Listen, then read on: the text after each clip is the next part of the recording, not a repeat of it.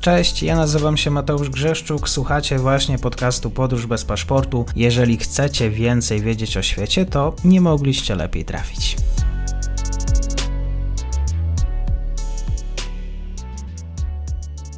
Dzień dobry wszystkim słuchaczom. Mam wielką przyjemność gościć na kanale po raz pierwszy.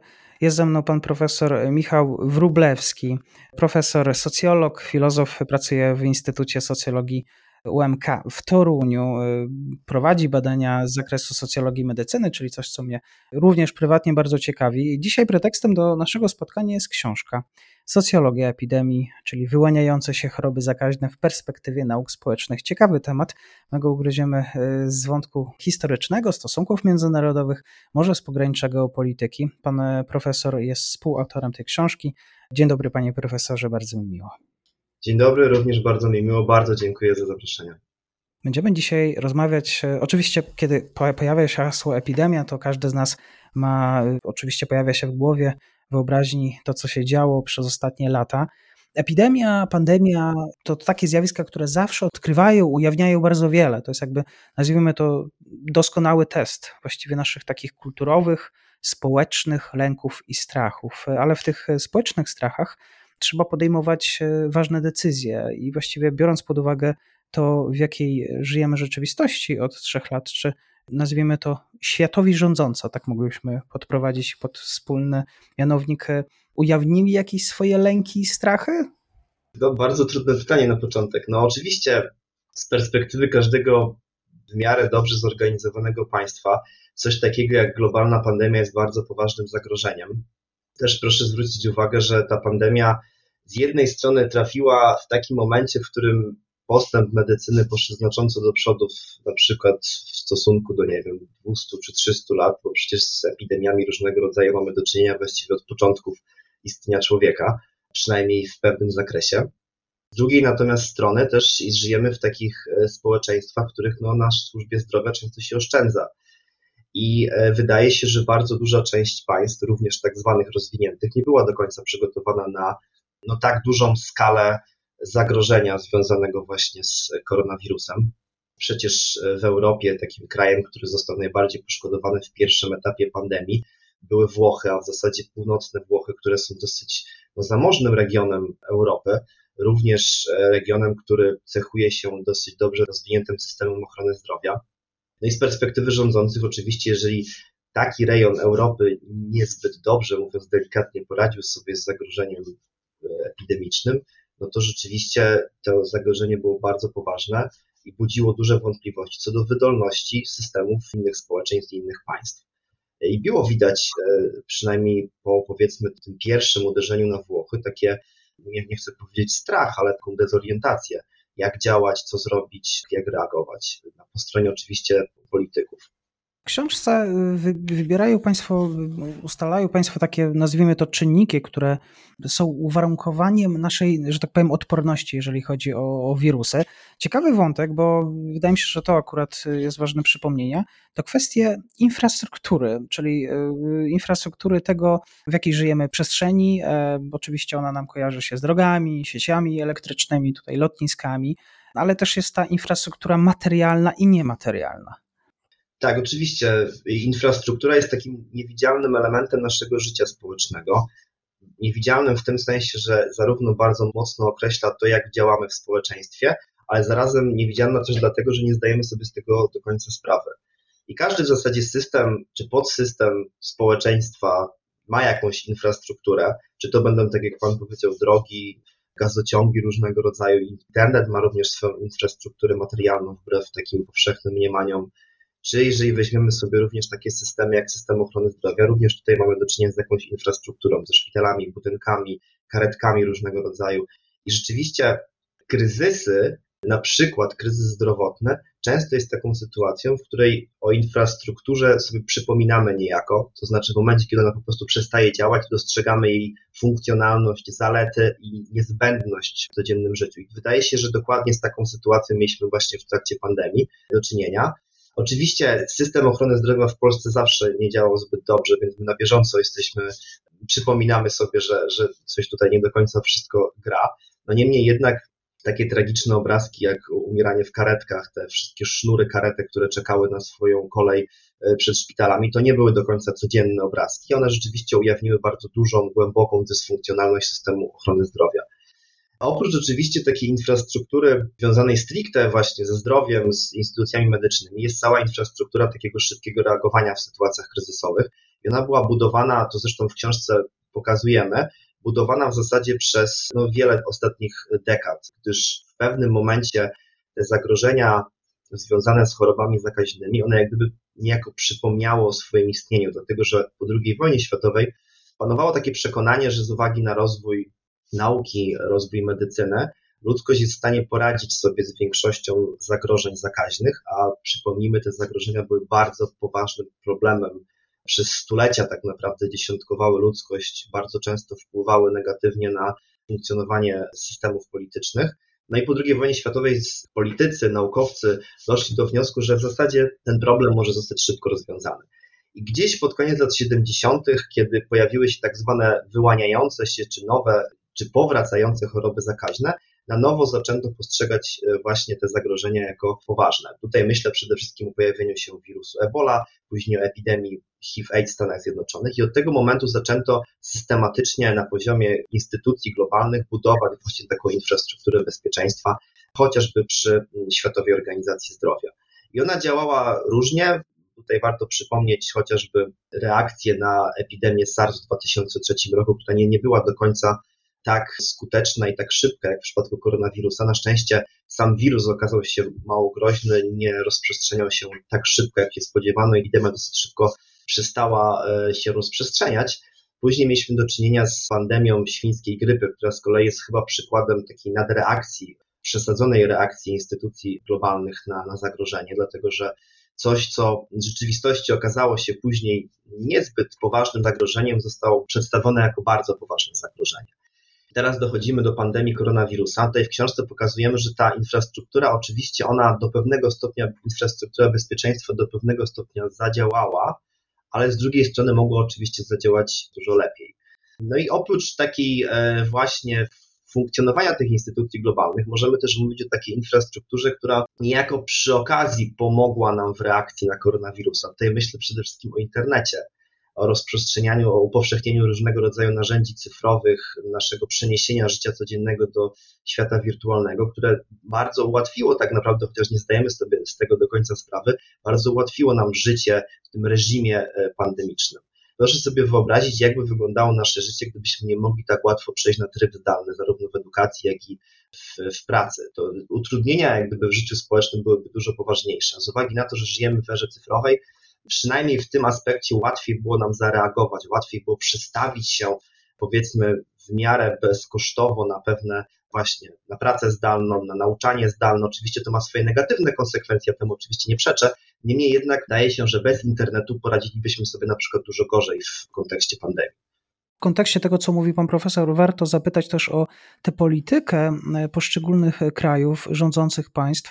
Nie mówię tylko o teraźniejszości, ale na przestrzeni ostatnich kilkudziesięciu lat. Postrzegania społeczności jako jednostki, a społeczeństwa czegoś zbiorowego. Również panowie publikujecie i komentujecie to na łamach książki. Jak to podejście determinowało też podejście do epidemii? Tak?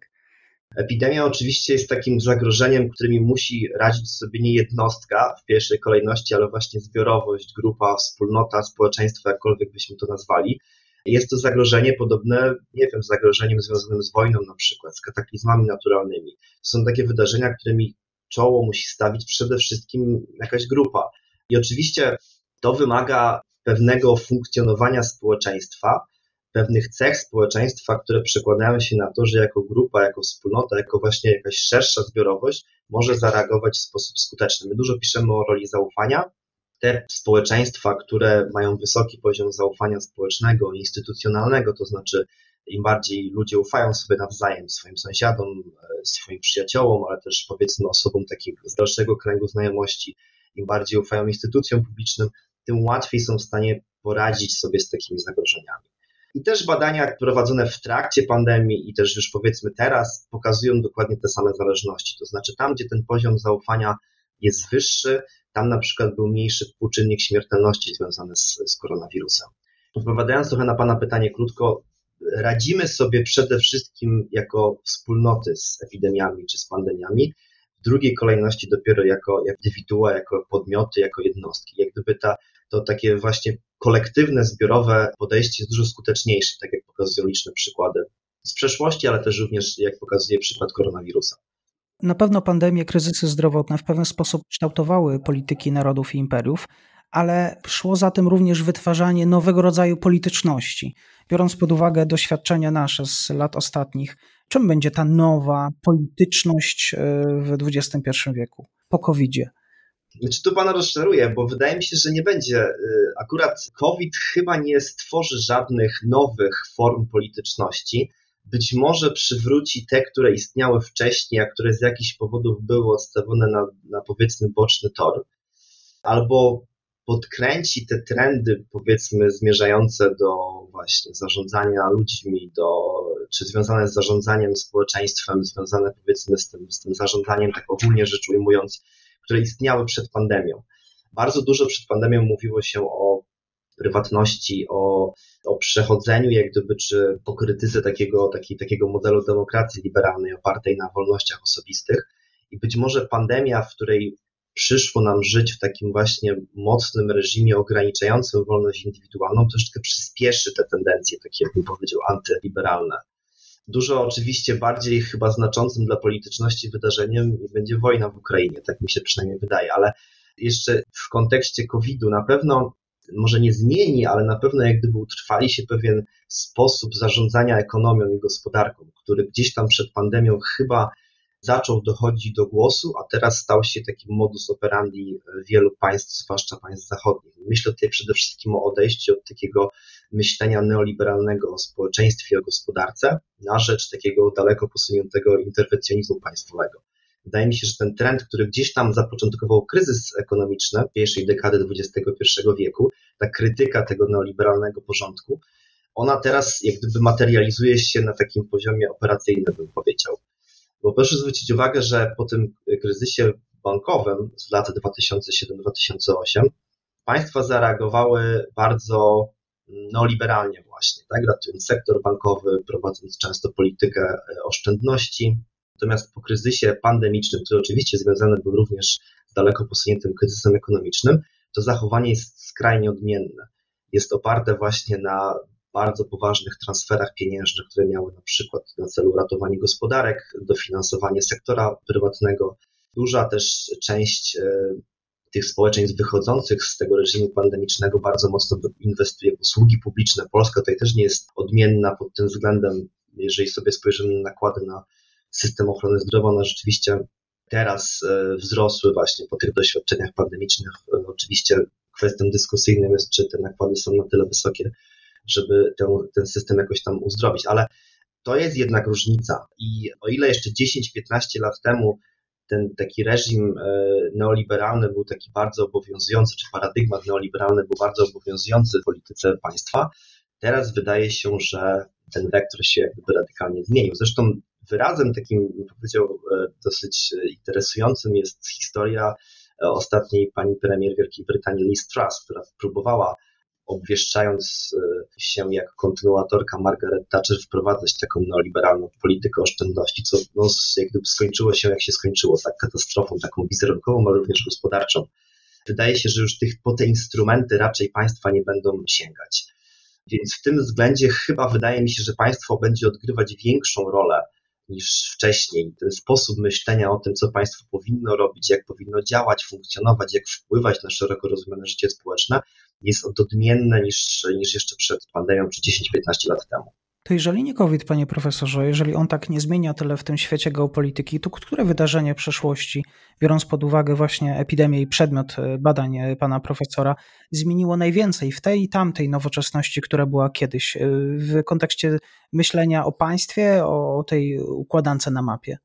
To znaczy tak, jeżeli chodzi o powiedzmy rolę państwa w kształtowaniu pewnych instytucji dobra publicznego, tak bym powiedział, to dużą rolę odegrała pandemia Hiszpanki. Troszeczkę zapomniana pandemia, nieprzepracowana na takim poziomie pamięci społecznej, zresztą też o tym piszemy w książce, zapomniana pandemia, jak ją nazywają historycy, ale na poziomie instytucji bardzo ważny moment, który tak naprawdę ukształtował instytucje związane ze zdrowiem publicznym w Europie i w Stanach Zjednoczonych. Dość powiedzieć, że po pandemii hiszpanki powstały w niektórych państwach pierwsze odrębne resorty ministerialne związane ze zdrowiem publicznym. To był taki efekt jak gdyby pandemii hiszpanki. Ale szukając przykładów wpływu epidemii na taką bieżącą politykę, byśmy musieli chyba się cofnąć do XIX wieku, tak mi się wydaje, gdzie pandemie mogły kształtować polityki, powiedzmy wojny, tak, czy jeszcze nawet wcześniej. Interesujące chyba jest to, że ten wpływ pandemii na bieżącą politykę malał chyba wraz z rozwojem tych społeczeństw. To jest jakiś chyba wskaźnik tego, że żyjemy w rozwiniętych społeczeństwach, to znaczy fakt, że epidemie tak mocno nie wpływają na funkcjonowanie państwa na poziomie politycznym, że jednak chyba nawet tak dotkliwa rzecz jak pandemia koronawirusa nie potrafiła wywrócić tych takich rozwiniętych państw do góry nogami, świadczy jednak o tym, że są one w jakimś sposób przygotowane, może źle złe słowo, ale dobrze zorganizowane pod względem takim instytucjonalnym. Chciałbym zapytać, bo może to ma związek też, kiedy właściwie pojawiło się takie pierwsze, nazwijmy to, pojęcie i traktowanie pojęcia zdrowia publicznego? Można wyróżnić taki czas? To jest początek XX wieku, mniej więcej, tak mi się wydaje. Na pewno w sensie takim instytucjonalnym, w sensie powiedzmy etykietki zdrowie publiczne, to być może to jest koniec XIX wieku, ale w sensie takim instytucjonalnym, naukowym, to jest na pewno początek XX wieku. Chociaż fakt, że państwo jako powiedzmy pewna całość związana właśnie z instytucjami, agendami, organizacjami zaczyna dbać o dobro swoich obywateli, to jest mniej więcej koniec XVIII wieku. O tym pisał taki francuski socjolog i filozof Michel Foucault, odnosząc się do tego słynnego pojęcia biopolityki, tak? Czyli takiego nowego reżimu politycznego, w którym biologia obywateli odgrywa bardzo ważną rolę, jest przedmiotem pewnych dążeń ze strony państwa, co oczywiście wiąże się tak naprawdę z rozwojem kapitalizmu. Kapitalizm jako właśnie pewien system ekonomiczny wymaga tego, żeby ludzie, którzy w nim funkcjonują, pracownicy, robotnicy, tak, na początku w tej pierwszej fazie kapitalizmu byli osobami zdrowymi, wydajnymi, a w związku z tym funkcjonalne dla systemu kapitalistycznego jest to, żeby ludzie byli zdrowi po prostu. I żeby państwo, które odegrało bardzo ważną rolę w kształtowaniu kapitalizmu, zwłaszcza w jego początkowej fazie, przejęło na siebie w pewnym momencie rolę właśnie takiego kogoś zarządzającego zdrowiem publicznym. Ale samo pojęcie zdrowia publicznego rzeczywiście to jest początek XX wieku. Zresztą zdrowie publiczne było też nierozerwalnie związane z ruchem higienistycznym. To też jest dosyć ciekawa historia, dzisiaj być może zapomniana. Sama ideologia higienistyczna, która gdzieś tam później przepoczwarzyła się w eugenikę, była związana z zdrowiem publicznym. Te rzeczy często łączono ze sobą. Myślenie o czystości populacji, o właśnie zdrowiu populacji, o wykluczaniu różnych niezdrowych elementów z populacji właśnie wiązano ze zdrowiem publicznym.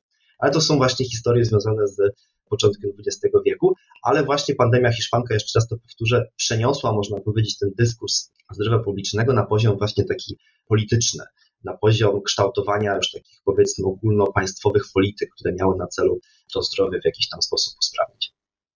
Może to też ma związek właściwie podejście państw, różnica tych polityk, bo oczywiście mamy państwa kręgu zachodniego, ale i społeczeństwa, które latynoamerykańskie, nie zaliczylibyśmy ich akurat do tego świata szerokiego pojętego zachodu. Mamy oczywiście Wielką Azję, cały świat, różnorakie podejście, zupełnie inna mentalność, kultura, podejście, jeżeli chodzi o to właśnie zdrowie publiczne, o którym dzisiaj rozmawiamy. Tak, i tutaj chyba to, o czym mówiliśmy w kontekście powiedzmy tego kręgu zachodniego, to znaczy to zainteresowanie się zdrowiem publicznym na poziomie politycznym, ono w Azji, w Chinach przede wszystkim, bo ten przykład znam najlepiej, dokonało się dużo później, tak mi się przynajmniej wydaje. Myślę tutaj przede wszystkim o epidemii SARS. Epidemia SARS była bardzo dużym zaskoczeniem dla Chińczyków, bardzo dużym problemem też.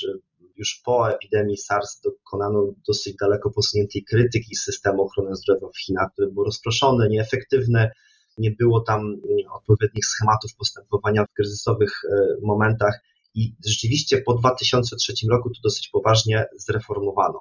Tam podjęto pewne decyzje zmierzające na przykład do centralizacji systemu ochrony zdrowia i też do centralizacji powiedzmy tego systemu reagowania w sytuacjach kryzysowych. I oczywiście Krytykuje się Chiny za reakcję w trakcie trwania czy na początku pandemii koronawirusa. To są oczywiście historie związane z faktem, że Chiny są powiedzmy quasi-totalitarnym państwem, które nie dopuszcza krytyki.